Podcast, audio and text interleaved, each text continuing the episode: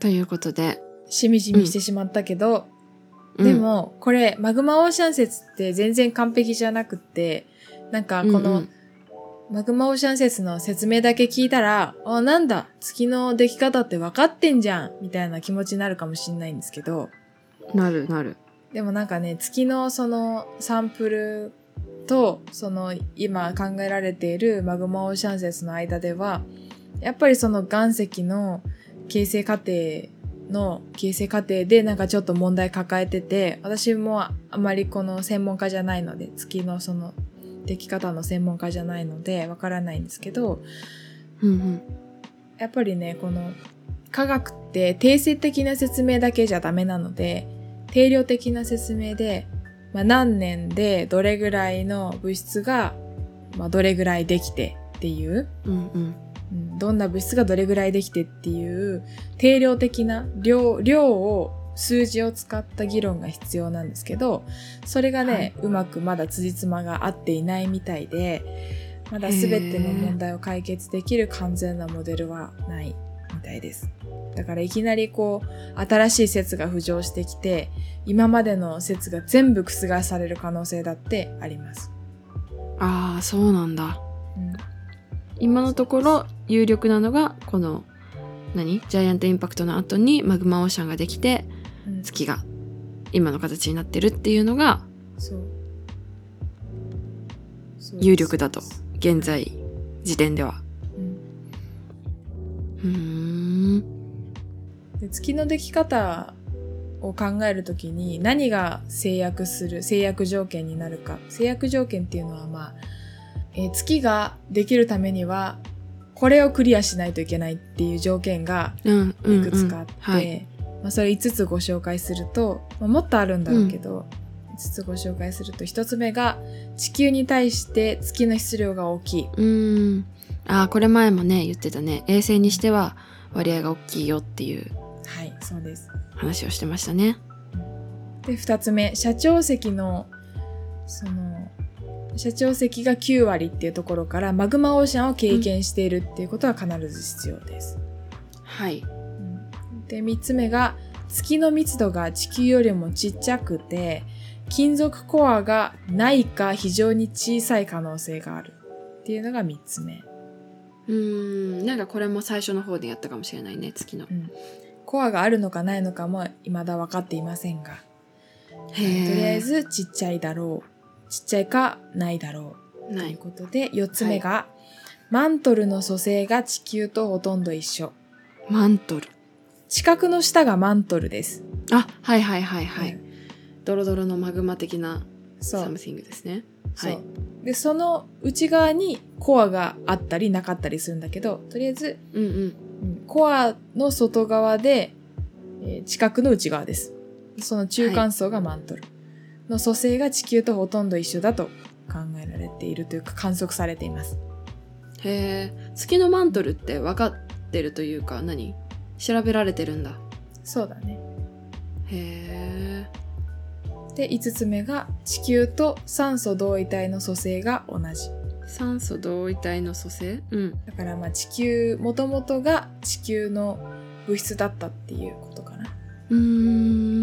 なんか月がさ、外部からこう、ポッと飛んできて、地球の周回き、なんていうの地球の周りを回り始めたんじゃなくて、うん。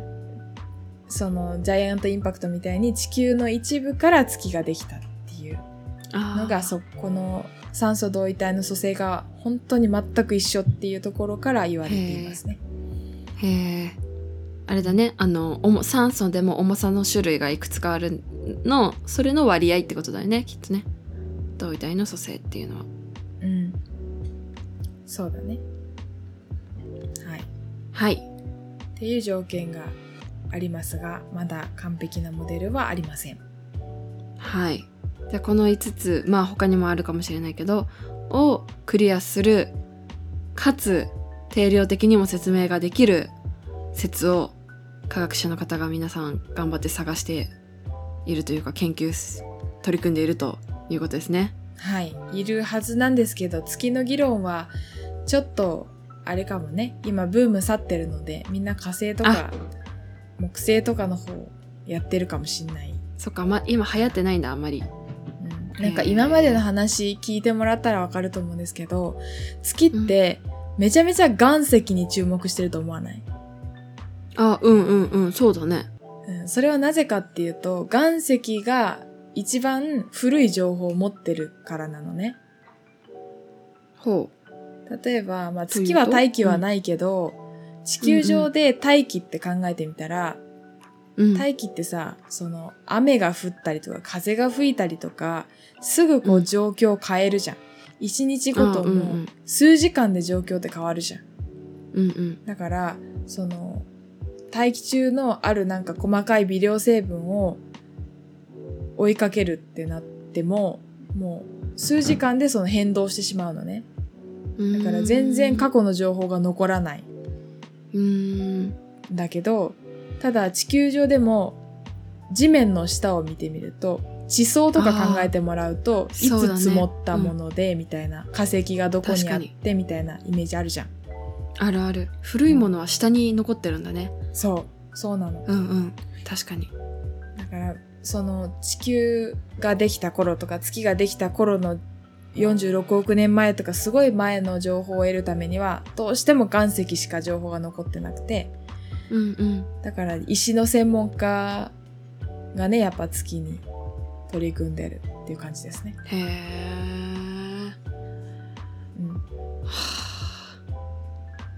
あはい奥が深い。うん頭痛かったもん、は私、このマグマオーシャン説とか、その月についての科学の本を読んでたら、うん。その石のわ名前わからんのじゃいみたいな思って。専門用語多かったじゃいってなって。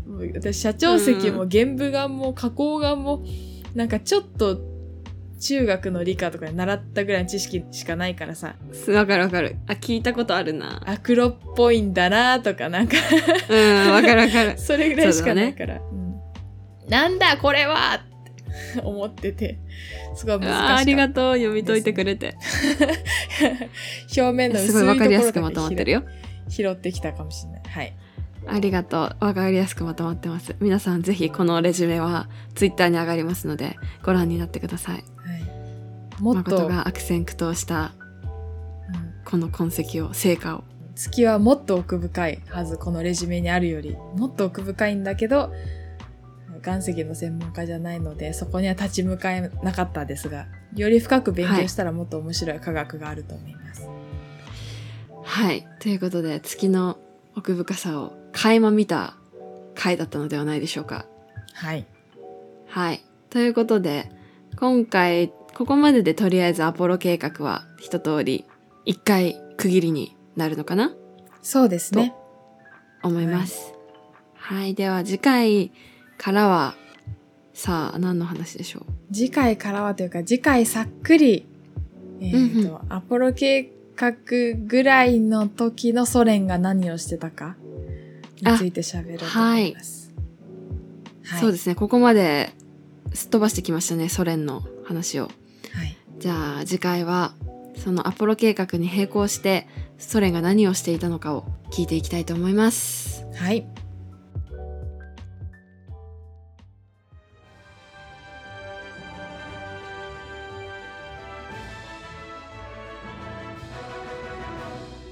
番組の感想や私たち2人へのメッセージはコペテンナイトアットマーク Gmail.com copetennight アットマーク Gmail.com またはツイッターでハッシュタグコペテンナイトをつけてつぶやいてください。お待ちしています。次回もお楽しみに。